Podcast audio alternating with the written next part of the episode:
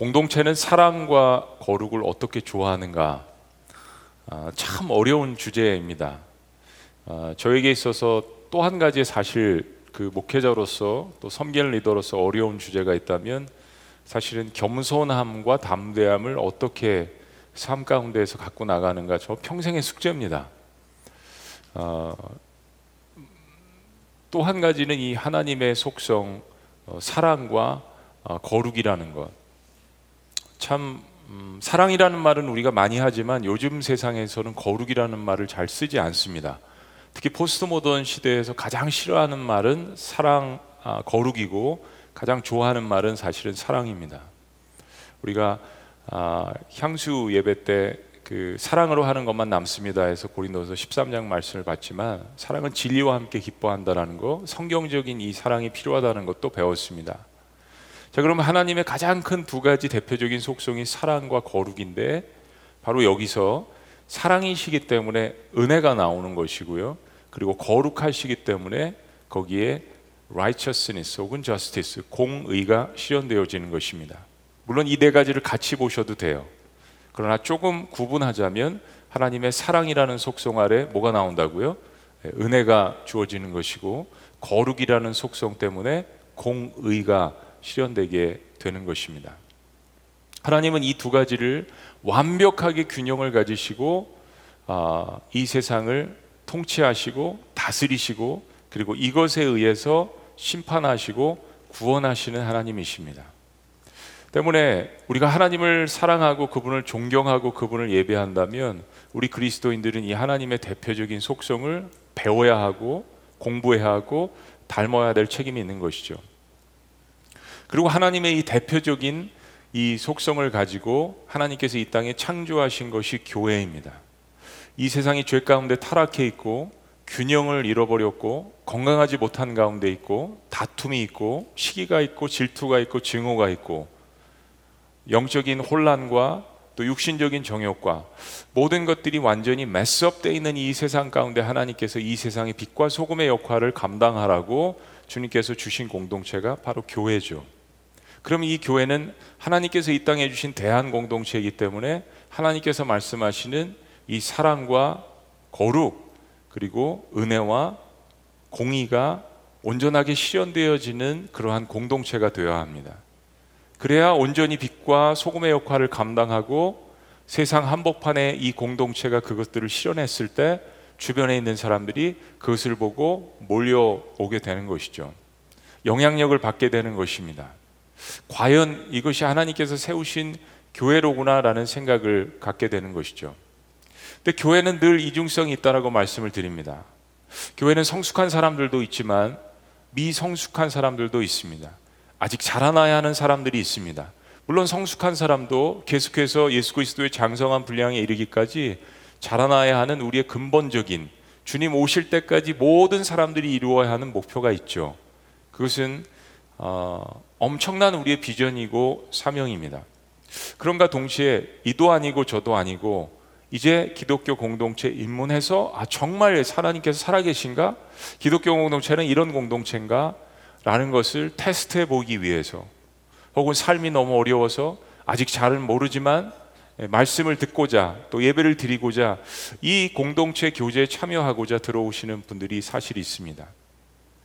말씀드리면 뭐 사실 이 세 부류는 다 하나님 앞에서는 죄인이죠. 그러함에도 불구하고 성숙한 사람, 남을 더 포용할 수 있는 사람, 아직도 자라나야 하는 미성숙한 사람, 그리고 이도저도 아닌 아무것도 잘 모르지만 아, 교회가 좋아서 나오시는 여러 부류의 사람들이 있다는 것입니다. 교회는 그리스도께서 세우신 면에 있어서 완벽한 공동체입니다. 예수 그리스도의 살과 보혈이 완벽하기 때문에 교회는 그 존재 자체로서 완벽한 것입니다. 그러나 이와 같은 다양성의 모습들 때문에 교회는 때로 아픔을 겪기도 하고 어려움을 겪기도 하고 그래서 같이 함께 서로 기도를 해야 하며 과연 우리가 그리스도 안에서 연결되어져 있는가라는 것들을 아, 때로는 하나님께서 시험거리를 통해서 느끼게 하십니다. 같이 아파하면 연결되어 있는 것이고 같이 기뻐하면 연결되어 있는 것이고 아 정말 우리가 물리적인 공간과 여러 가지 것들로 떨어져 있는 것 같으면서도 이처럼 흩어져 있는데 어떻게 우리가 이렇게 하나됨을 느낄 수 있지? 라는 것이 교회 공동체의 신비입니다. 우리는 예수 그리스도의 보혈로 피로써 연결되어져 있기 때문입니다. 자, 이런 것들이 교회 본질인데 사도 바울의 서신서 중에서 가장 많은 분량을 차지하는 것이 고린도 교회입니다. 고린도 전서뿐만 아니라 고린도 후서까지 있어요.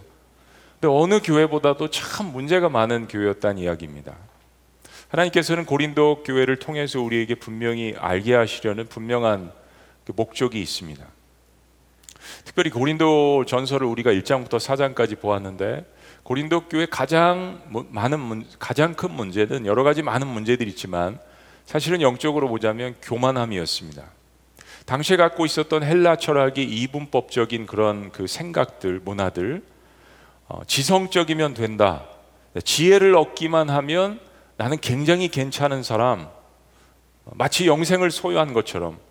그래서 지혜는 추구하지만 자신의 육신을 함부로 다루어도 괜찮다라는 것. 지성인이라면 지혜가 있고 지식이 있고 헬라 철학을 갖고 있다면 육신은 아무렇게 굴려도 문제가 없다라는 죄의식을 느끼지 못하는 그런 사상들이 팽배해 있습니다. 사실 우리가 지금 포스트 모던 이런 이야기를 하지만 2000년 전에도 똑같았어요.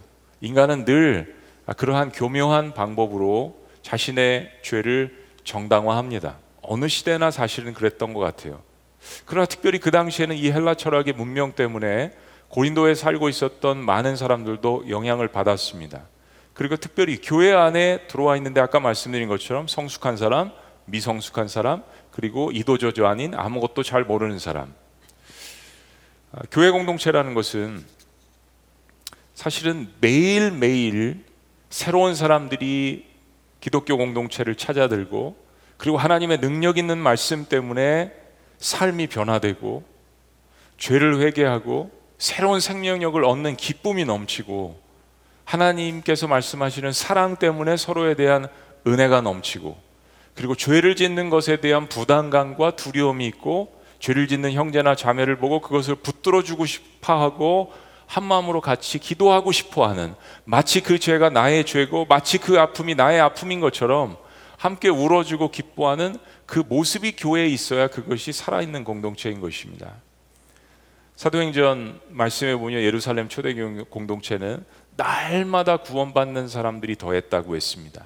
새로운 생명력이 태어나는 것입니다. 교회 공동체는 새로운 생명력이 태어나지 않는다면 그리고 교회에 입문한 사람들이 삶의 변화가 없다면 교회 공동체는 세상보다 더 타락할 수 있는 위험성이 있습니다. 왜냐하면 교회 공동체는 아, 사탄의 표적이 되기 때문입니다. 오히려 더 큰 어려움에 직면할 수 있다는 것입니다.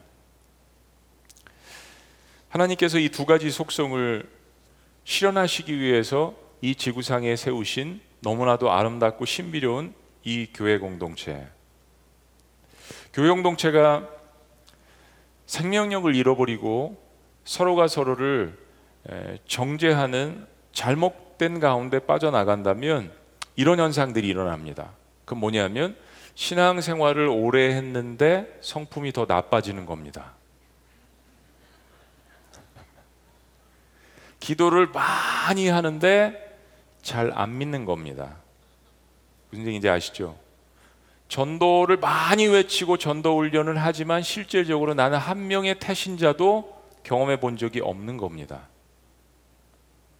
교회 시스템은 있고 훈련도 있고 모든 것들이 갖추어져 있는 듯 하지만 사람들의 삶의 변화가 보이지 않는 공동체. 이건 죽어가고 있는 공동체죠. 신앙생활 오래 할수록 성숙해지고 예수님 닮은 모습들이 있어야 되는 것이 그 교회의 중심이고 바로 그것이 교회의 힘이 될 수 있는 것입니다. 정말 변화될 수 없었던 것 같은 사람이 야, 저 사람은 진짜 소망이 없어. 다 혀를 내두르는 그런 사람이 교회 공동체에 와서 정말 작업 자복하고 자복하고 회개하고 그리고 삶이 바뀌는 그 모습은 주변에 있는 수많은 사람들을 그리스도께로 인도할 수 있는 엄청난 간증이 되는 것입니다. 그래서 하나님께서 고린도 교회를 버리지 않으신 것입니다. 왜냐하면 어느 교회보다도 그러한 변화될 수 있는 사람들이 가장 많이 모이고 그렇기 때문에 문제가 가장 많이 많았던 고린도 교회. 우리는 아시는 분들은 다 아시잖아요. 아니 하나님 왜 고린도 교회 그렇게 은사를 많이 주셨어요? 여러분 성경을 보세요. 초대교회 치고 그렇게 은사를 많이 주신 교회가 없잖아요. 은사가 뭐예요? The gift of Holy Spirit 하나님의 선물이에요. 우리는 장자된 심정으로 따집니다. 아니 하나님, 우리는 이렇게 했고, 우리는 좀 괜찮고, 우리는 열심히 했고, 눈물도 있었고, 헌신도 있었는데 왜 우리는 그렇게 은사를 원하는데 은사를 안 내려주신데 저 사람들은, 저 형제들은, 저 자매들은, 저 교회는, 저 자식들은 하나님 뭐가 이쁘다고 그렇게 보니까 우리보다도 못한데 왜 이렇게 은사를 내려주셨어요? 이게 인간의 심정으로는 이해가 안 가죠. 근데 부모의 심정으로 보시면 이해가 갑니다. 하나님 아버지의 심정으로 고린도 교회 1장에서 보셨잖아요. 고린도 교회 하나님의 교회. 하나님의 교회답지도 않은 것 같은데 그 고린도 교회를 아직도 품고 계시는 그 하나님의 그 사랑 이 사랑 속에서 고린도 전서 오늘 말씀을 보셔야 됩니다. 무서운 말씀이 들어 있잖아요, 사실은. 고린도 교회에 수많은 문제들이 있었는데 교만함, 그 가운데서 일어난 여러 가지 방탕함과 음란함이 있었습니다. 오늘 고린도 교회를 지적하는 그 첫 번째는 바로 음행이었습니다. 자, 1절 말씀. 너희 중에 심지어 음행이 있다 함을 들으니 그런 음행은 이방인 중에서도 없는 것이라 누가 그 아버지의 아내를 취하였다 하는도다. 하, 뭐 말로 표현하기도 그렇죠. 사실은 그 어, 헬라 시대에 있어서는 어, 아버지의 아내 계모를 뜻하는 것으로 보시면 됩니다. 2절 그리하고도 너희가 오히려 교만하여져서 어찌하여 통한이 여기지 아니하고 거기에 대해서 아파하고 거기에 대해서 신음해야 되고 회개해야 되는데 그러지 않다는 거 오히려 교만해졌다는 이야기입니다. 그 행한 자를 너희 중에서 쫓아내지 아니하였느냐? 이건 한 사람에 대한 죄를 경고하는 것보다 교회 공동체 전체에 대한 것들을 지금 경고하는 것이죠. 왜 거기에 대해서 방관하였느냐? 왜 같이 함께 아파하지 않았느냐? 회개하지 않았느냐? 꾸짖지 아니하냐? 이 말씀입니다. 세상에서도 비도덕적으로 생각하는 음행이 고린도 교회 버젓이 있었습니다. 그런데도 교회는 방관하고 음행을 한 자는 버젓이 교만해졌고 주변의 일부는 그들의 그런 음행에 대해서 오히려 동조하였습니다. 6절 말씀에 보니까 자랑까지 했다라고 이야기합니다. 내가 이렇게 했어. 자랑까지 했다라고 이야기합니다. 여러분 로마 시대의 왕조 사회, 귀족 사회를 보시면 다 그렇고 그런 이야기, 다 이런 이야기들입니다. 네. 자기 누이와 통관하고 다 근친상간 그리고 말할 수 없는 동성애 이런 문제들이 로마 사회에 있었고 헬라니즘 문명 가운데 있었는데 기독교 공동체 안에 그런 것들이 들어왔다라는 거. 세상 한복판에 세워졌기 때문에 고린도 한복판에 세워졌기 때문에 당연한 것이죠. 그런데 거룩이라는 이 소명을 갖고 있는 교회 공동체가 이것에 대해서 방관을 하고 그러는 가운데서 이 사람은 오히려 그것을 자랑했다라는 이야기입니다. 그래서 하나님께서 사도 바울을 통해서 고린도 교회에 주셨던 특단의 조치가 뭐였습니까? 출교였습니다. 한번 따라해 보죠. 출교. 구약에서는 죄인들을 다룰 때 율법으로 말미암아서 이런 경우는 뭐예요? 사형이죠. 이런 경우는 구약의 율법에서는 사형이었습니다. 사실은 이거는 거의 어, 거의 대부분의 족속과 대부분의 나라에서도 이 문제는 엄하게 다뤘죠. 하나님께서도 엄하게 다루시는 문제입니다. 어, 특별히 구약의 율법 가운데 이것이 사용해다는 것은 회개하지 않은 범법자가 공동체에 남아 있음으로 말미암아서 하나님의 임재가 공동체에서 떠나는 것, 하나님께서 함께 하시는 것이 공동체에서 떠나는 것을 두려워했습니다. 신약에서는 이제 출교라고 사도 바울이 이제 이 성경에 나타나는 단어잖아요. 출교는 교회를 떠나는 것입니다. 그러니까 교회에서 쫓겨나게 하는 것입니다. 교회 공동체와의 모든 교제를 금하는 거. 아, 여러분 이제 뭐 현대에 이렇게 살아가시니까 그런 말 들어보셨어요? 수찬 금지? 그게 뭔지 아세요? 성찬식의 주의 만찬에 참여를 못하게 하는 겁니다. 초대교회는 다 이런 영적인 규칙들이 규범들이 있었습니다. 죄를 지었을 때 뭐 3개월, 6개월, 1년 주의 만찬 금지. 더 센 것은 지금 출교 교회 공동체에서 떠나가는 것이었습니다. 바울이 지금 이야기를 어느 정도 심각하게 하냐면 바울은 지금 고린도교에 있지 않아요. 근데 하나님께서 이것을 영적으로 보여주시고 그 가운데에서 예수 그리스도 이름으로 판단한다고 이야기했습니다. 그러니까 공간을 초월한 그 하나님께서 보게 하시는 어떤 투시의 은사 같은 걸로 지금 다 함께 있는 것이. 자, 보세요. 말씀입니다. 3절. 내가 실로 몸으로는 떠나 있으나 영으로는 함께 있어서 거기 있는 것 같이 이 일 행한 자를 이미 판단하였노라. 4절. 주 예수의 이름으로 너희가 내 영과 함께 모여서 우리 주 예수의 능력으로. 근데 그 다음 구절이 쉽지 않습니다. 자, 5절 말씀. 성경 말씀이니까 다 같이 쉽지 않지만 다 같이 시작 이런 자를 사탄에게 내어 주었으니 이는 육신은 멸하고 영은 주 예수의 날에 구원 얻게 하려 합니다. 자, 사탄에게 내어 준다는 이 말씀이 바로 출교입니다. 어렵죠, 여러분? 아, 하나님께서 사랑하는 영혼을 사탄에게 내어 주신다? 예, 출교의 여러 가지 이유들이 있는데 특별히 이 고린도 전서 말씀 가운데 나타난 그 의미를 본다면 그 첫 번째는 음행한 죄인을 위해서 혹은 어떤 죄인을 위해서 회개할 기회를 주시는 것입니다. 하나님의 치리에는 회개할 기회의 의미가 담겨져 있다는 것을 기억하셔야 합니다. 사탄의 목적은 우리를 죽이려고 오는 것이고 파괴시키려는 것이 목적이라면 하나님의 목적은 하나님의 치리를 통하여서 그 사람이 다시 뉘우치고 공동체로 돌아올 수 있게 하는 그 부모의 심정, 아까 말씀드린 그 부모의 심정이 담겨져 있다는 것을 기억하셔야 됩니다. 다시 돌아가요. 사랑 그리고 거룩입니다. 이 두 가지의 완벽한 균형, 균형을 이루시는 하나님이세요.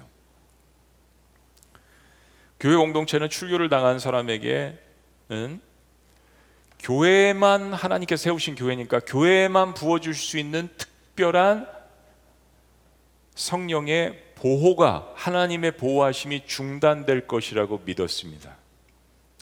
교회 공동체는 아무것도 아닌 것 같은데 하나님께서 여기에 성령의 쉴드, 하나님께서 보호하시고 막아주시는 하나님의 사람들에게만 주시는 하나님의 그 보호하심과 하나님의 사람들에게만 주시는 더 큰 하나님의 그 은혜가 그 사랑이 있다라는 것을 초대교회 공동체는 믿었다는 이야기예요. 오늘 현대에도 적용되는 이야기입니다.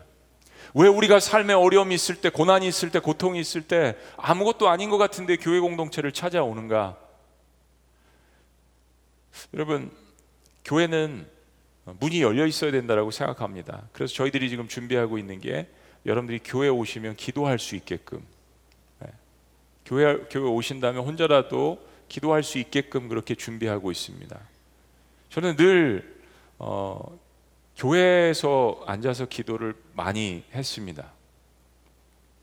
교회 공동체를 찾는 것은 단순히 건물이 아니라 여기 예배한 자리, 여기 기도한 자리, 여기 눈물이 있는 자리, 단순히 건물이 아니라 여기 하나님께서 함께 하시는 뭔가 거룩한 장소라는 이야기입니다. 기도하고 예배하고 하나님을 만나는 장소. 이 집은 내 만민이 아버지 앞에 기도하는 집이라. 그렇죠? 단순한 건물이 아니라는 이야기입니다.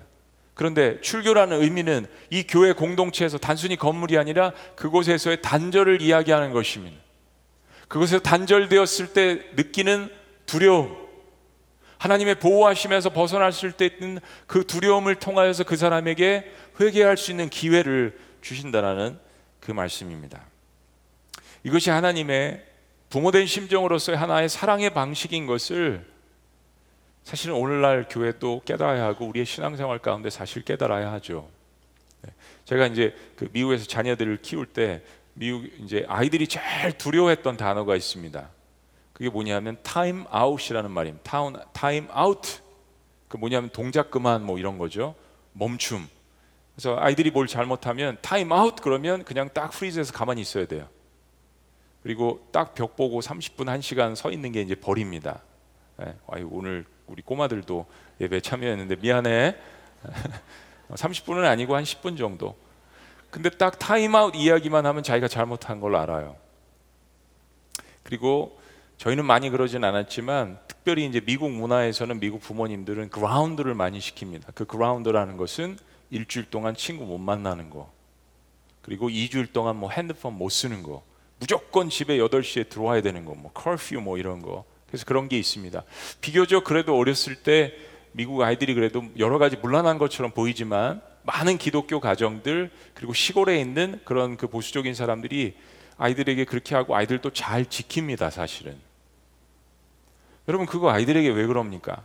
아이가 증오스러워서 미워서 아닙니다. 그 어떤 그런 그 방식을 통하여서 자신의 잘못함을 뉘우치고 다시 부모의 보호와 사랑을 받고 싶은 그 마음을 그런 환경들을 만들어 주고자 그러는 거 아니겠어요? 하나님께서 초대교회를 사랑하시는 마음으로 특별히 고린도 교회 이런 문제들이 있었을 때 이런 특단의 조치를 내리신 것 그들을 죽이려 함이 아니라 하나님의 사랑 안에 다시 거하게 하시기 위해서 하나님께서 행하셨던 일이었습니다.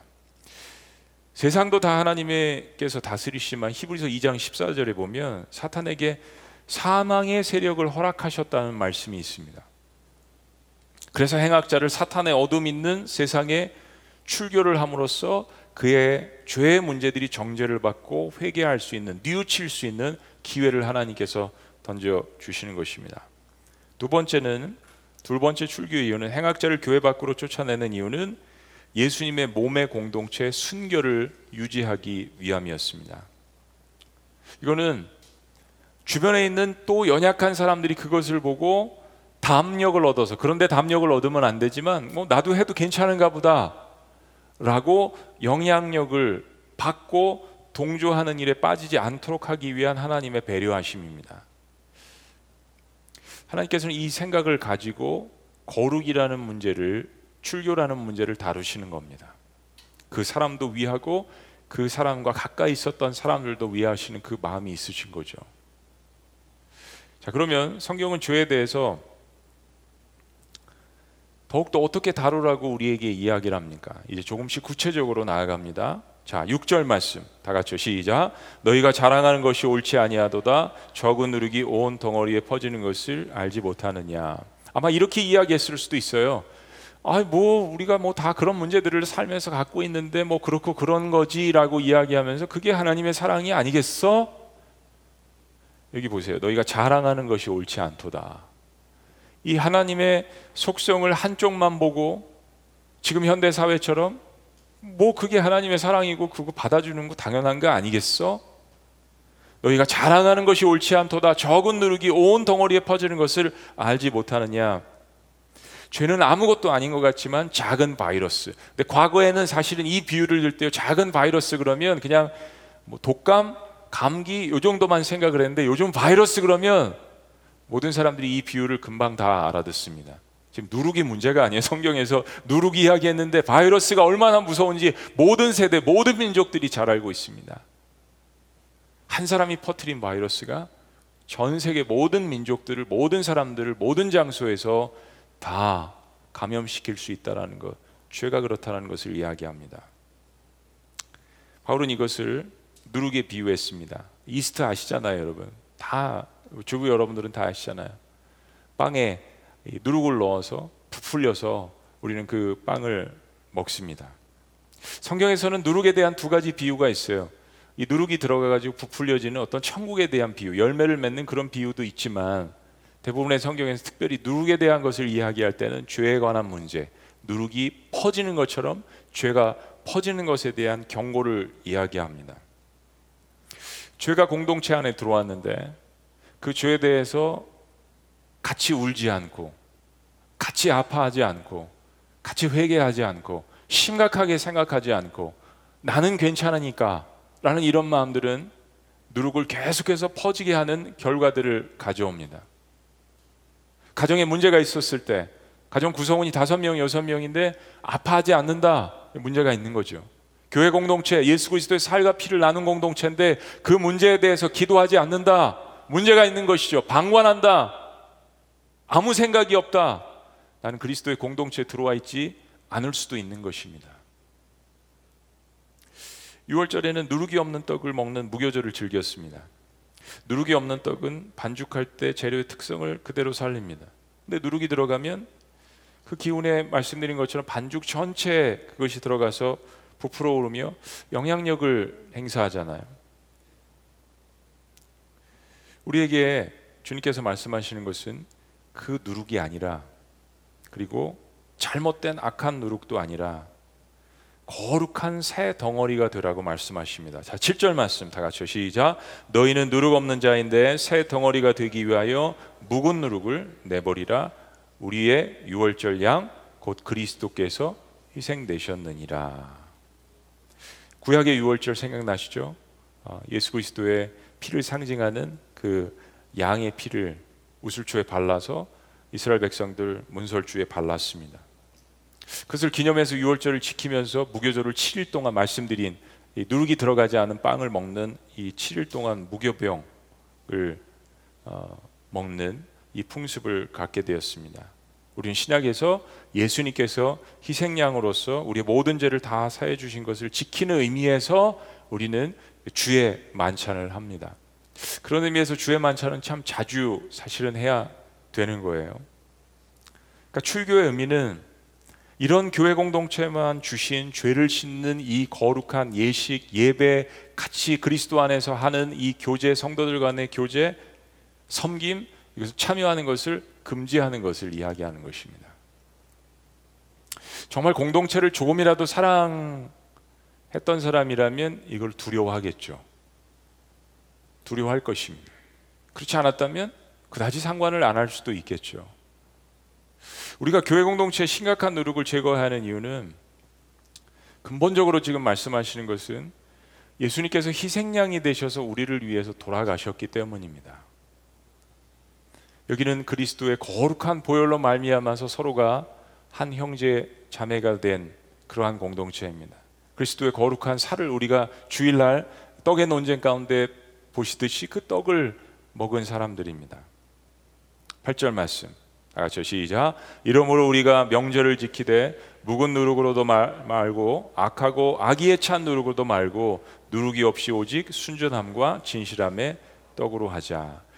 이러므로 우리가 명절을 지키되 이런 우리가 절기를 지킬 때 습관에 거하는 것이 아니라 그 목적을 잃어버린 그냥 절기를 지키는 그런 예배를 지키는 영이 없는 하나님 앞에 나아가는 그런 예배가 아니라 우리가 먹어야 할 떡은 우리를 위해서 희생하신 바로 예수 그리스도의 순전함과 진심이라는 것, 진실함이라는 것, 신령과 진정으로 하나님 앞에 예배를 한다라는 것. 주님은 나는 생명의 떡이라고 나와 함께 사귀자 교제하더라고 말씀하시지 않으셨습니까?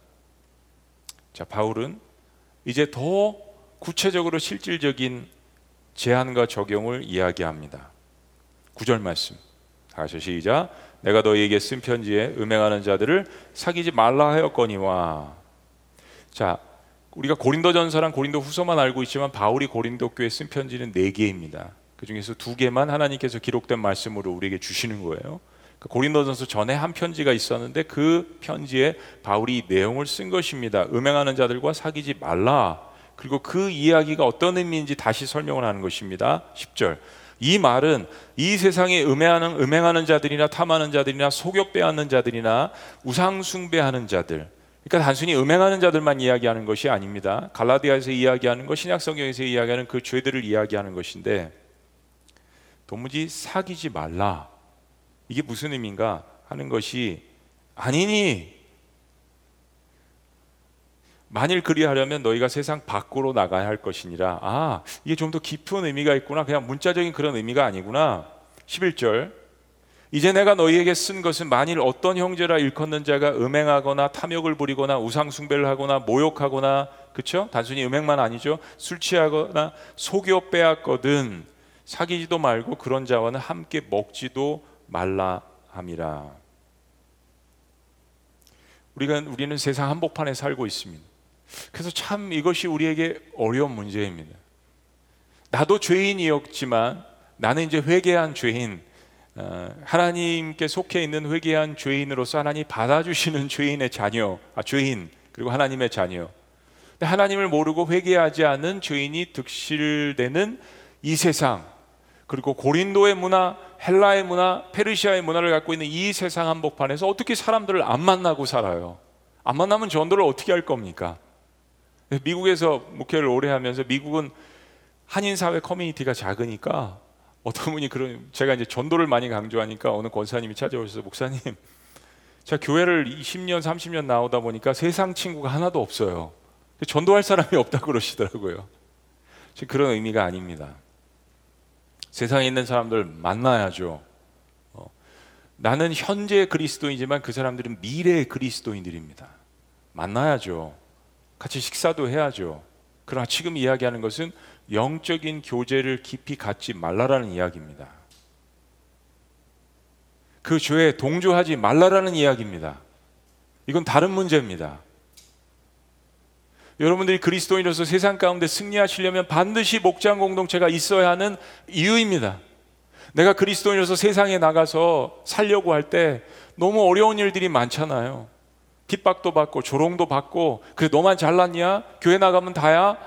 이런 이야기를 듣고 온갖 상처와 전쟁에서 나가서 어려움을 겪고 지친 가운데 와서 격려를 받고 다시 힘을 얻고 나가야 될 공동체가 교회 공동체란 이야기입니다. 여러분의 가장 친근한 영적인 사귐을 갖고 있는 사람들은 그리스도의 영이 함께 머무는 사람들, 그리고 함께 모여서 그것을 가지고 기도하고 서로 격려하고 말씀을 가지고 다시 나도 회개하고 힘을 얻고 나갈 수 있는 공동체, 그 사람들이 그리스도 안에서 형제 자매들이죠. 그리고 가족들이 있고요. 그리고 직장이 있고 세상에서 만나는 사람들이 있습니다. 근데 고린도 교회 문제는 이런 사람들과 함께 동조하고 깊은 사귐을 갖고 있었다라는 것입니다. 그리고 자랑스럽게 이런 문제들을 이야기했을 때 그것을 오히려 받아주고 그것을 함께 기뻐했던 완전히 영이 망가졌던 그런 상태의 이야기를 하는 것입니다. 이 친밀한 사귐은 영적인 사귐을 이야기하는 것입니다. 영이 거듭나지 않은 자와 영적으로 깊은 교제를 할 수 있나요? 그럴 수 없죠. 사랑하는 마음으로 복음을 증거하고 그 영혼을 위해서 기도할 수 있지만 영적으로 깊 은 친밀감을 가질 수 없잖아요. 내 안에 계신 그리스도가 그 영혼 가운데 있지 않기 때문입니다. 그래서 결혼의 문제를 굉장히 중요하게 성경은 강조하고 있는 것 아니겠습니까? 근데 그들은 스스럼 없이 대하고 그들은 그것을 교만하게 만들었고 그리고 당사자는 자랑스럽게 생각을 했습니다. 예수님은 더러운 곳에 가셨습니다. 소외된 자들에게 가셨습니다. 죄인들의 친구라고 불리우셨습니다. 그러나 그분은 그분의 거룩성을 지키셨습니다. 그분이 빛과 소금이었기 때문에 그 사람들을 변화시킬 수 있었고 하나님께서 주신 능력을 발휘할 수 있었다는 이야기입니다. 세상 가운데 살아가려면 우리에게는 그 능력이 필요합니다. 거룩함의 능력이 필요합니다. 우리에게 없는 그 능력을 하나님께서 주실 수 있도록 하나님 앞에 간구하는 것이 필요합니다. 하나님, 저는 거룩한 사람이 아닌데 어떻게 직장 생활하고 어떻게 세상 가운데 하나님 능력을 가지고 살아가란 이야기입니까? 내 안에 없는 그 거룩함을 주님을 통하여서 성령을 통하여서 제 안에 부어 주십시오. 이건 맞는 기도입니다. 그리고 하나님께서 너무나도 기뻐하시는 기도예요.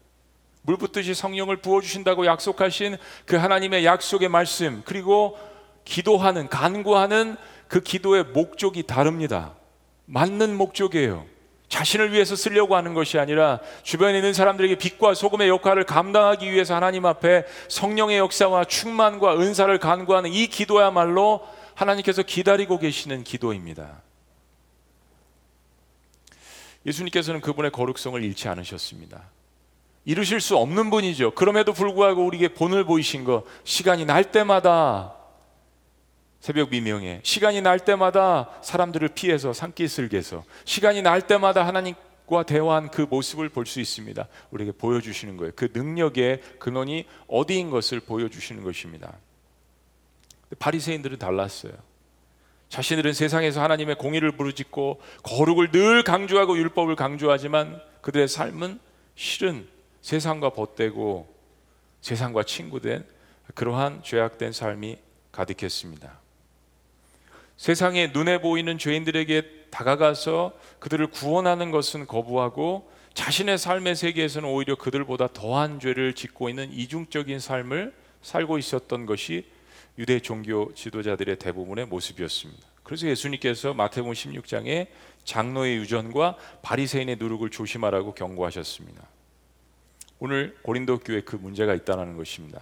그리고 바울은 단호하게 다시 한번 모든 것을 정리하면서 이렇게 결론을 맺습니다. 12절 말씀. 다 같이 시작. 밖에 있는 사람들을 판단하는 것이야 내게 무슨 상관이 있으려마는 교회 안에 있는 사람들이야 너희가 판단하지 아니하랴 13절 시작 밖에 있는 사람들은 하나님이 심판하시려니와 이 악한 사람은 너희 중에서 내쫓으라 하, 어려워요 하나님 저 이 말씀 볼 때 하나님 어려워요 어떻게 설교해 하나님 그냥 담임 목회 20년 하면서 늘 하나님 앞에 제가 오늘도 설교 준비하면서 지난주도 이 말씀 보면서 다가올 때마다 가슴이 힘들어요. 밖에 있는 사람들은 하나님이 심판하시려니와 아멘. 근데 이 약한 사람은 공동체 안에 이 약한 사람은 너희 중에서 내쫓으라. 하나님 이거 어떻게 할까요? 어떻게 해야 돼요, 하나님? 여러분 어떻게 하시겠어요? 재직회에서 투표로 다룰까요? 공동의회 다 같이 모여서 참 어렵죠, 여러분. 거룩해지는 게 쉽지 않습니다. 어려워요. 하나님의 사람으로서 살아간다는 것 쉽지 않습니다. 거룩을 다른 사람에게 이야기하면서 사랑한다는 것 쉽지 않아요. 그래서 예수님께서 십자가에 돌아가신 거잖아요. 쉽지 않기 때문에. 완벽한 하나님의 사랑과 완벽한 하나님의 거룩과 완벽한 하나님의 은혜와 완벽한 하나님의 공의를 나타낼 수 있는 방법은 아들이 십자가에 죽는 방법 외에는 없습니다. 없어요. 어디서 다른 구원을 얻을 수 있겠어요? 어느 종교에서 이런 모습을 볼 수 있겠어요? 없습니다. 그리고 그 십자가에는 나의 죄와 허물과 모든 정욕들이 다 고스란히 드러난 장소에 그럼에도 불구하고 그걸 다 덮으시고 우리에게 영생이라는 부활이라는 선물을 우리에게 주신 거예요. 이 구원의 핵심을 우리의 가슴 속에 갖고 있을 때만 다른 사람들을 위해서 눈물로 기도할 수 있고 거기에 하나님의 놀라운 능력들이 일어날 수 있고 그런 사람들이 많을수록 교회 공동체는 죄인들을 변화시킬 수 있고 그들이 회개할 수 있는 나 같은 죄인 하나가 회개할 수 있는 그런 능력들이 교회 공동체에 넘치는 것입니다. 단순히 사람들이 많이 모인다고 교회가 부흥하는 것이 아니라는 이야기입니다. 교회 오래 다닌 사람들이 정말 예수님 닮은 성품이 많을수록 교회는 건강한 것이고 그런 모습들 때문에 또한 성숙하지 않은 사람들이 도전을 받고 영향력을 받고 그리고 교회 나온 지 얼마 안 된 사람들도 그 모습을 보고 야 여긴 진짜 사회랑 다르다. 이건 뭐야? 거룩도 존재하는 것 같고 공의도 있는 것 같은데 어떻게 이렇게 사랑이 있고 어떻게 이렇게 은혜가 넘칠 수 있지? 세상에서 볼 수 없는 균형이고 세상에서 찾을 수 없는 진리인데 하나님이 계신가 보다. 하는 것을 그냥 느끼지 않겠어요? 이건 공동체의 삶뿐만 아니라 나의 개인의 삶에도 적용을 해야 합니다. 우리는 세상에 살고 있습니다. 세상의 빛과 소금이 되라는 이 하나님의 명령을 받고 있습니다. 그래서 세상의 빛과 소금이 되기 위해서 거룩함을 유지해야 합니다. 교회는 회개하는 죄인들이 모여서 변화된 곳입니다. 그래서 그 순결함을 지키는 일꾼과 청기기들이 끊임없이 재생산돼서 내보내야 하는 것이 교회의 바로 우리의 사명입니다. 지식은 사모하지만 많이 공부하고 배우는데 변화가 없고 예배는 드리지만 드림은 없고 그리스도인의 이름은 있지만 섬김이 없는 공동체는 세상에서도 영향력도 없고 환영을 받지 못합니다. 그러나 야, 저희 교회 공동체는 이렇게 보면 허술한 것 같은데 저희 교회 공동체는 별거 아닌 것 같은데 어떻게 저런 일들을 감당을 하지? 어떻게 저런 믿음들이 있지? 어떻게 저런 사랑과 거룩과 은혜와 공의를 균형 있게 나아갈 수 있지? 사람들을 그렇게 생각하게 만든다면 그 교회 공동체는 살아있는 공동체입니다. 교회는 세상과 더불어서 살아야 합니다. 그는 하나님 아버지의 사랑을 이웃에게 전하는 거죠. 복음과 빵을 들고 나가서 전하는 것입니다. 예수님의 아, 그 은혜의 복음을 전하는 것입니다. 그리고 동시에 교회는 거룩함을 지키는 단호함과 담대함의 결단이 있어야 합니다. 지금 하나님께서 이 시대 특별히 교회 이 두 가지를 원하고 계십니다. 교회 원하신다는 것은 저와 여러분들 교회 공동체에 속한 모든 사람들이 이 두 가지가 있어야 된다는 것을 분명하게 우리에게 말씀해 주시는 것입니다. 교회는 세상 한복판에 존재하지만 세상의 것이 아닙니다. 교회는 하나님의 것입니다. 그러므로 교회 공동체에 속한 저 여러분들은 하나님께 속한 사람들입니다. 우리야말로 이 하나님의 사랑과 거룩과 은혜와 공의를 배워가야 합니다. 오늘 말씀을 정리하겠습니다. 사랑과 거룩을 조화시키는 공동체를 세우기 위해서 우리의 삶에 적용해야 될 세 가지. 첫째는 내 안의 누룩을 날마다 제거하는 것입니다. 내 안의 누룩을 날마다 제거하세요. 잡티는 날마다 제거하면서 목욕은 날마다 제거하시면서 날마다 하시면서 내 안에 있는 누룩 개인적 회개가 늘 선행돼야 된다는 이야기입니다. 회개하는 것이 능력입니다. 아멘이십니까? 회개가 능력이에요. 그리스도인들만 할 수 있는 것입니다. 이걸 잊지 마셔야 합니다. 현대 교회는 회개를 회복해야 합니다. 회개가 기쁨입니다. 니에미아서 말씀을 다시 보고 있는데요. 회개하면서도 그들이 그들은 하나님을 찬양하고 기쁨이 있었습니다. 회개하니까 기쁨이 있는 거예요. 고쳐지는 기쁨, 새롭게 되는 기쁨, 내 안에 새로운 능력이 다가오는 기쁨이 회개 속에 담겨져 있는 것입니다. 두 번째는 연대적 책임감을 가지라는 것입니다. 공동체의 회개는 사랑으로만 할 수 있습니다. 공동체의 회개는 무엇으로만 할 수 있다고요? 사랑으로만 할 수 있습니다. 연대적 책임감을 갖는 것입니다. 그가 아프니까 나도 아픈 거예요. 그가 기쁘니까 나도 기쁜 것입니다. 사랑하는 여러분, 인간은 사랑해야 거룩해질 수 있습니다. 잘 생각해 보세요. 인간은 사랑해야 거룩해질 수 있습니다. 고린도서 13장 사랑으로 행하는 것만 남는다라는 이 말씀 잘 기억하시고요. 인간은 사랑해야 거룩해질 수 있습니다. 사랑 없이 공의와 거룩을 추구하면 반드시 정죄만 하게 되어 있습니다. 그럼 기쁨이 사라지는 거죠. 마지막 세 번째, 악은 어떤 모양이라도 끊어버리라는 말씀이죠. 그 제거하라는 이야기입니다. 악함과 교제를 단절하라는 것. 그리스도인도 실수할 수 있고 죄를 지을 수 있지만 죄를 즐기지 말라란 이야기입니다. 죄와 버타지 말란 이야기입니다. 악함과 사귀지 말라라는 이야기입니다. 악함에 거하는 사람과의 교제는 어느 선이 있다라는 것입니다. 그 사람을 구원하기 위해서라도 그게 아버지의 사랑이라는 것을 우리는 반드시 기억해야 합니다. 그리고 정말 그런 사람들에게 다가가고 구원하기를 원한다면 하나님 앞에 더 큰 사랑과 더 큰 거룩을 구하셔서 그 능력을 가지고 그 영혼을 감동시킬 수 있는 내 안에는 없지만 내 안에 계신 그 성령의 능력을 통하여서 감화, 교통, 감동의 역사가 일어날 수 있도록 오늘 그런 저와 여러분들 우리 지구촌 교회 공동체가 되시기를 주의 이름으로 축복합니다. 우리 말씀을 듣고 있는 어려운 말씀을 듣고 있는 우리 자녀들도 축복합니다. 영상으로 이 말씀을 듣고 있는 분들도 축복합니다. 하나님께서 우리 안에 주신 성령을 통하여 주신 이 말씀의 의미가 어떤 것인지 우리 평생에 잊지 말고 하나님 제가 부족하지만 그 역할을 할 수 있도록 저의 질그릇에 이 능력을 담아 주십시오. 제가 부족하지만 이 사랑과 이 거룩을 조화롭게 할 수 있는 그러한 사람이 될 수 있도록 저의 기도와 저의 섬김과 저의 전도 속에 하나님 있도록 도와 주옵소서. 기도하시겠습니다.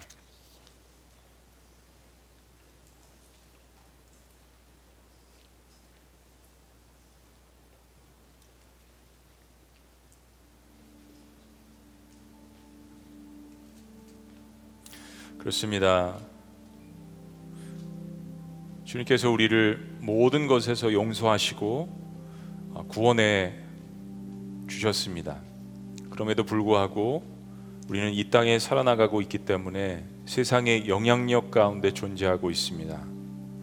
그래서 내 안의 누룩을 날마다 제거해야 합니다.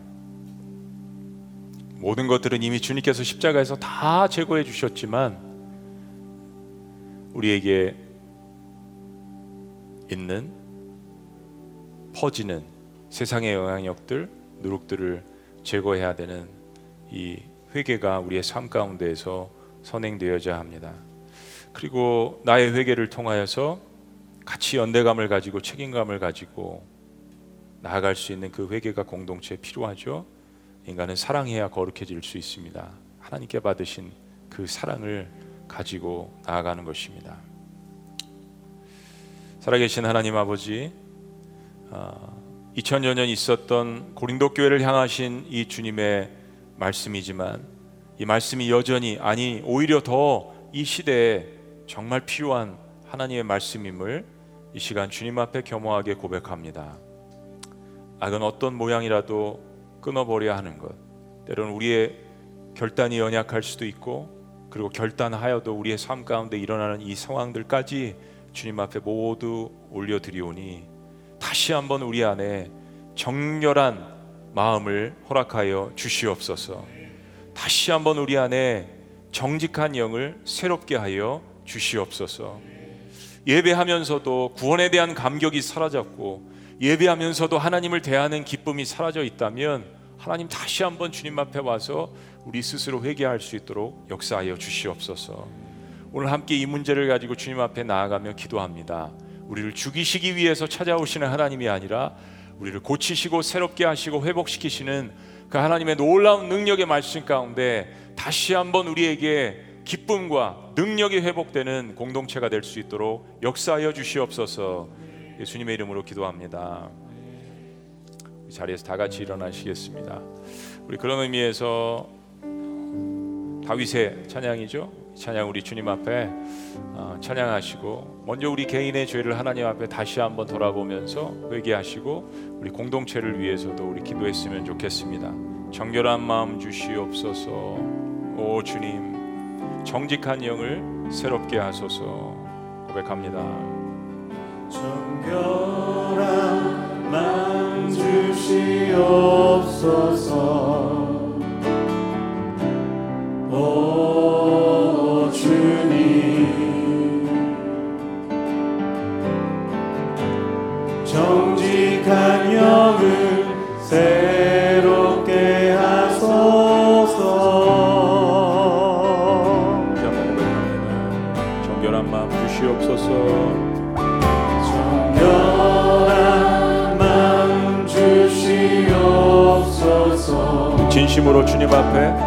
내어드릴 마음으로 고백합니다.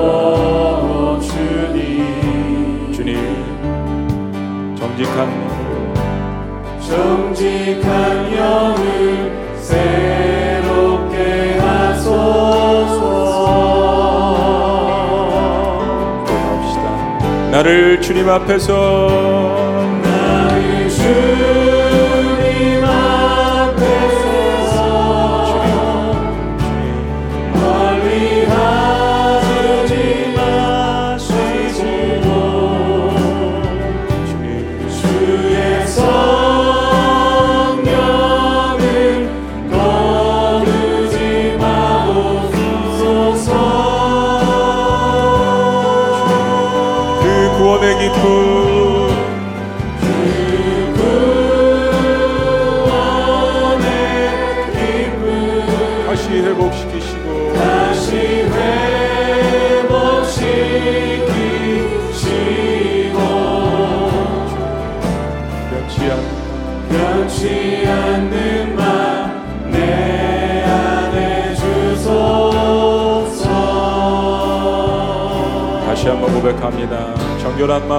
마음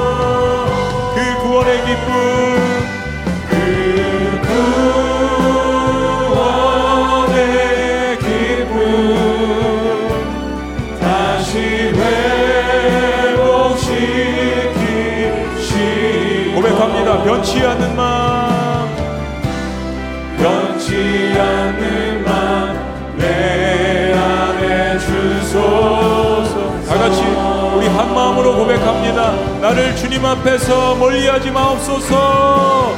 나를 주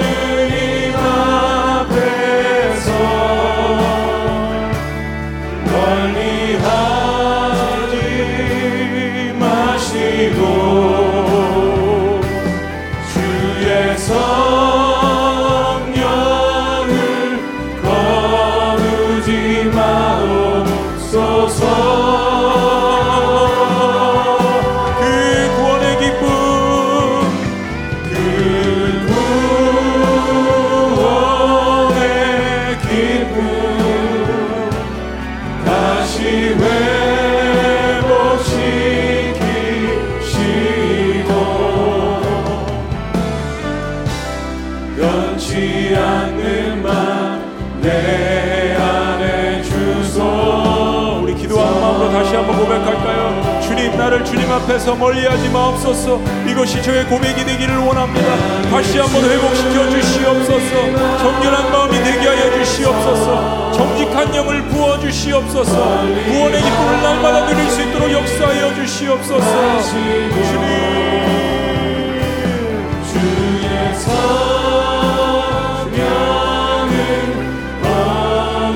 성령의 임재를 사모하게 하여 주시옵소서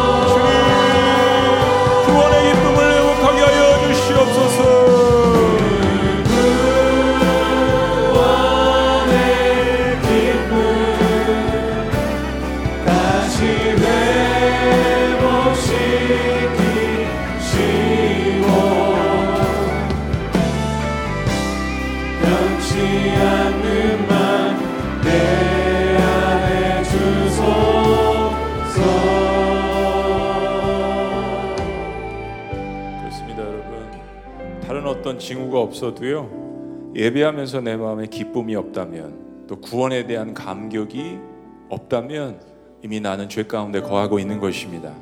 특별한 죄를 짓지 않더라도 내, 마음, 내 마음이 냉랭한 그 자체가 죄 가운데 있는 것입니다.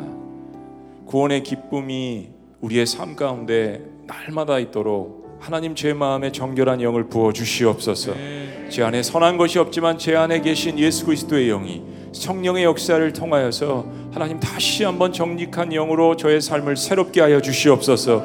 이것이 날마다의 우리의 기도가 되기를 원합니다. 사모하는 심령에게 주님께서 부어 주신다고 약속하시지 않으셨습니까? 우리가 누려야 될 축복 성령의 역사입니다. 구원의 기쁨입니다. 영생의 축복입니다. 이것이 충만한 내가 될 수 있도록 하나님 오늘 저를 붙들어 주시옵소서. 성령의 두루마리로 감싸 주시옵소서. 저의 심령 깊숙한 곳에 말씀하여 주시옵소서. 그에게 역사를 통하여서 기쁨을 회복하게 하여 주시옵소서. 능력을 회복하게 하여 주시옵소서. 저의 기도를 통하여서 하늘문이 열리는 경험을 할 수 있도록 인도하여 주시옵소서. 우리 함께 주여 한번 외치시며 기도합니다. 주여!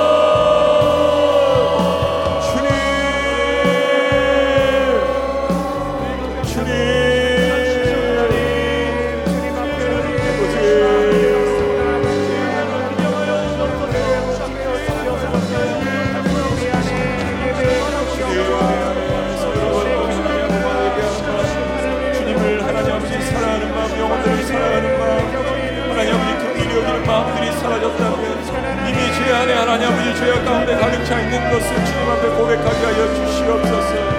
음란함과 방탕함과 정욕과 아버지 성경에서 말씀하시는 그런 모든 죄악들 하나님께서 너무나도 하나님 아버지 마음 아파하시는 그런 죄악들에서 벗어날 수 있는 힘이 아버지 저에게는 없지만 주님께서 말씀하시는 하나님 아버지 성령의 역사를 통하여서 주 앞에 온전히 새로워질 수 있도록 인도하여 주시옵소서 구원의 기쁨이 회복되는 공동체가 될 수 있도록 인도하여 주시옵소서 놀라운 역사가 날마다 내 안에 머무르므로 말미암아서 내 입술이 친구하는 것마다 밟는 땅마다 키워하는 것마다 하나님 몸과 갈라지며 영혼들이 주님 앞으로 나오는 놀라운 역사를 경험할 수 있도록 주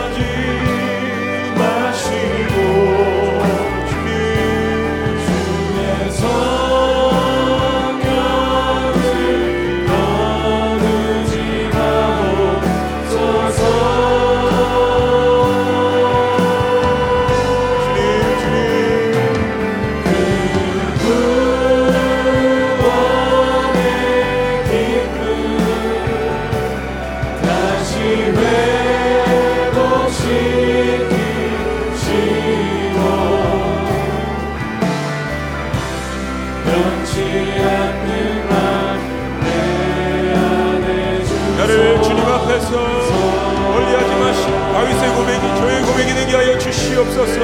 나를 살리시는 성령의 역사가 있게 하여 주시옵소서.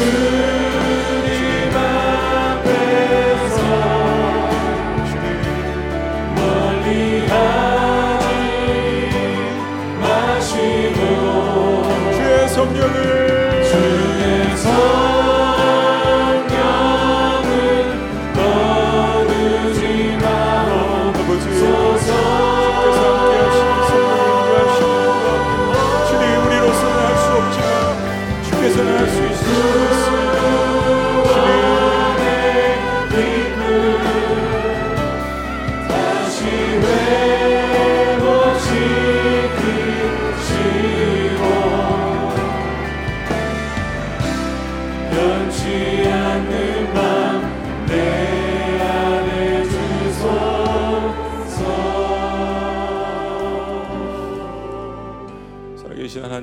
주의 말씀을 듣고 보니까 하나님 현대교회 참 이 회개의 마음이 하나님 많이 사그라든 것을 주님 앞에 죄송스러워하며 주 앞에 고백합니다. 회개가 죄를 회개하는 마음에 있어서 부끄러운 것이 있지만 그러나 하나님의 자녀들만 할 수 있는 거룩한 능력이 있는 것을 저희들이 깨달을 수 있도록 인도하여 주시옵소서. 느헤미야 공동체 수백 년 동안 이스라엘 백성도 하나님 앞에 말할 수 없는 죄를 지었지만 그들은 회개하는 가운데 하나님을 예배하는 기쁨을 맛보았습니다. 하나님 다시 한번 이것이 이 회개가 우리에게 살리는 능력이 될 수 있도록 주여 역사하여 주시옵소서. 내 안에 누룩을 제거할 때마다 하나님의 성령의 능력이 더욱더 우리 안에 살아 숨쉬는 것을 기억할 수 있도록 역사하여 주시옵소서. 질그릇으로서 하나님의 힘이 큰 그 보배의 능력을 담은 자로서 이 누룩들을 제거할 때마다 하나님께서 우리에게 주시는 성령의 은사를 누릴 수 있도록 역사하여 주시옵소서. 성령의 충만함으로 말미암아 우리의 사그러들었던 복음을 증거하는 담대함들 다른 사람들을 위해서 기도할 때 그 영혼들이 치유받는 놀라운 역사들을 경험할 수 있도록 주여 인도하여 주시옵소서. 하나님의 거룩하심이 무엇인지, 하나님의 사랑이 무엇인지, 하나님의 은혜가 무엇인지, 하나님의 공의하심이 무엇인지 우리로서는 다 이해할 수 없지만 성령의 역사를 통하여서 물붓듯이 이것을 이해할 수 있도록 깨달을 수 있도록 주님께서 함께하여 주시옵소서. 하나님 오늘 각자 우리의 마음 가운데 있는 죄들을 들여다보시는 주님. 주님 앞에 한 가지 이상씩 주님 앞에 우리의 죄들을 회개하였을 때 하나님께서 얼마나 기뻐하시는지 사탄이 얼마나 절망하고 얼마나 무덤 가운데 거하는지 깨달을 수 있도록 인도하여 주시옵소서. 하늘문을 여는 기도의 첫 시작이 무엇인지 회개의 능력이 무엇인지 교회가 어떤 기도를 해야 할지 깨닫는 이 자리가 될 수 있도록 주여 인도하여 주시옵소서. 기도에 말이 막히고 기도에 언어가 없고 가슴이 냉랭한 심령들에게 하나님께 주신 이 말씀을 통하여서 성령의 언어로 기도할 수 있도록 인도하여 주시옵소서. 입술의 언어가 되지 않도록 인도하여 주시고 성령 깊숙한 곳에서 심령 깊숙한 곳에서 나오는 기도의 언어들로 채워질 수 있도록 주여 역사하여 주시옵소서. 마른 뼈와 같은 영혼들이 살아날 수 있도록 주께서 만져 주시옵소서 능력이 없는 기도가 아니라 하늘문을 열어주시고 홍해를 갈라주시며 죽은 자를 살리시고 치유하시는 그 하나님의 능력을 맛보는 공동체가 될 수 있도록 인도하여 주시옵소서. 기도의 영을 부어 주시옵소서. 말씀의 권세를 부어 주시옵소서. 목회자들이 설교할 때마다 하늘의 불을 맛보는 성도들이 될 수 있도록 역사하여 주시옵소서.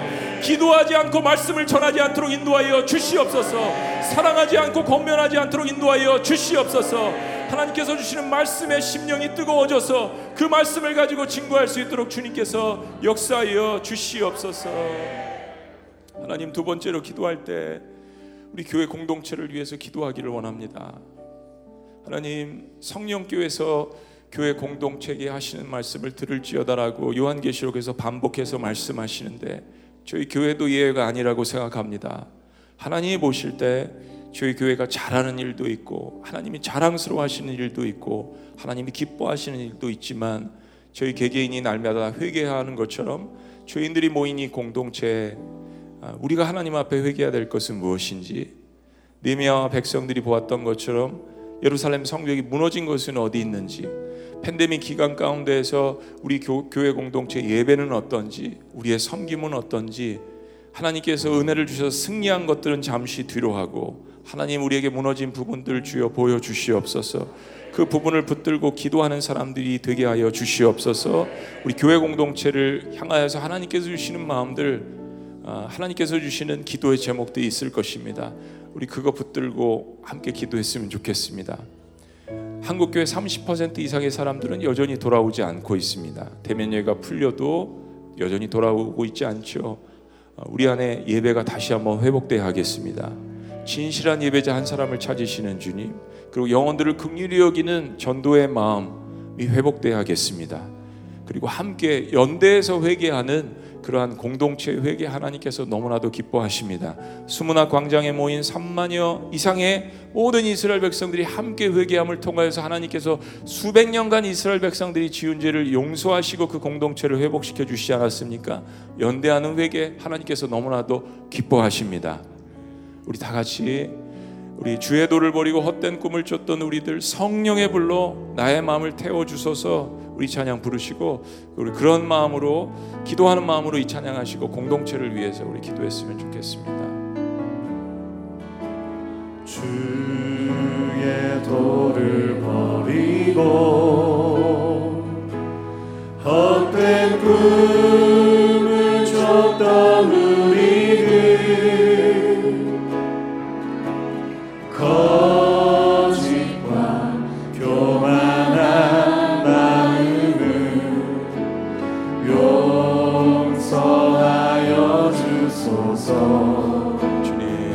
하나님의 긍휼로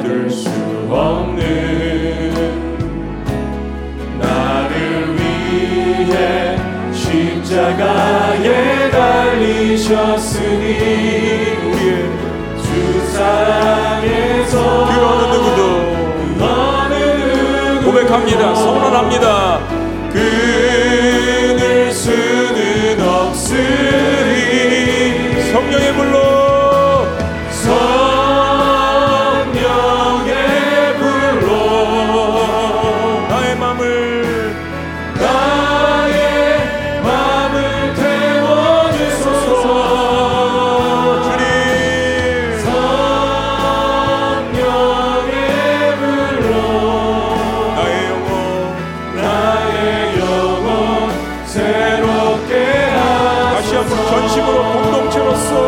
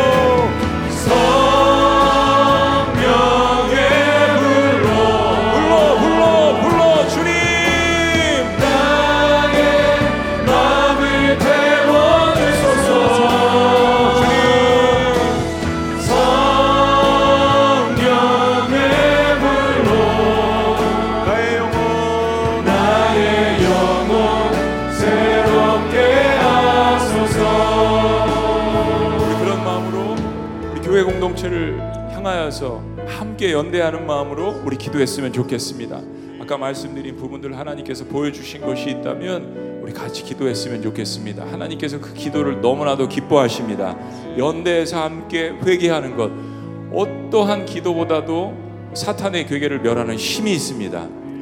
가정을 위해서도 기도하시고 교회 공동체를 위해서 우리 같이 한번 주여 한번 외치시며 기도하시고 여러분 각자 기도 제목을 가지고 오늘 또한 기도하시는 기간을 갖도록 하겠습니다. 다 같이 주여 한번 외치시며 우리 기도합니다.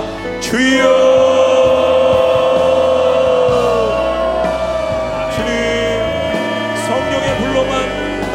태워줄 수 있는 것을 믿습니다. 하나님 이 교회 공동체 성령께서 말씀하시는 것을 듣게 하여 주시옵소서. 주님의 말씀대로 하나님 아버지 이정표를 세우고 나가는 교회가 될 수 있도록 인도하여 주시옵소서 날마다 새로운 은혜로 채워주시옵소서 하나님께서 말씀하시는 하나님 우리 교회 공동체에 부족한 점 죄와 허물이 있다면 말씀하여 주시고 각자 마음 가운데 담아 있는 것들 주님께서 말씀하시는 것들 도로에내며 기도하게 하여 주시옵소서. 평안에 매는 줄로 성령께서 하나가 되시며 그것을 지켜 힘쓰라는 말씀에 인도하여서 주의 성령께서 매우신 그 치를 통하여서 연결되어지게 하여 주시옵소서. 하나가 되게 하여 주시옵소서 형제를 향해서 기도하는 마음이 없다면 그 맹대한 마음을 성령에 불러 뜨겁게 하여 주시옵소서. 모든 예배마다 하나님을 성화하는 마음들이 넘쳐날 수 있도록 주여 주시옵소서. 아버지 우리에게 예배에 대한 게으름이 있습니까? 다시 한번 하나님 아버지 회개하는 마음으로 나가게 하여 주시옵소서. 첫사랑을 회복하는 공동체가 되게 하여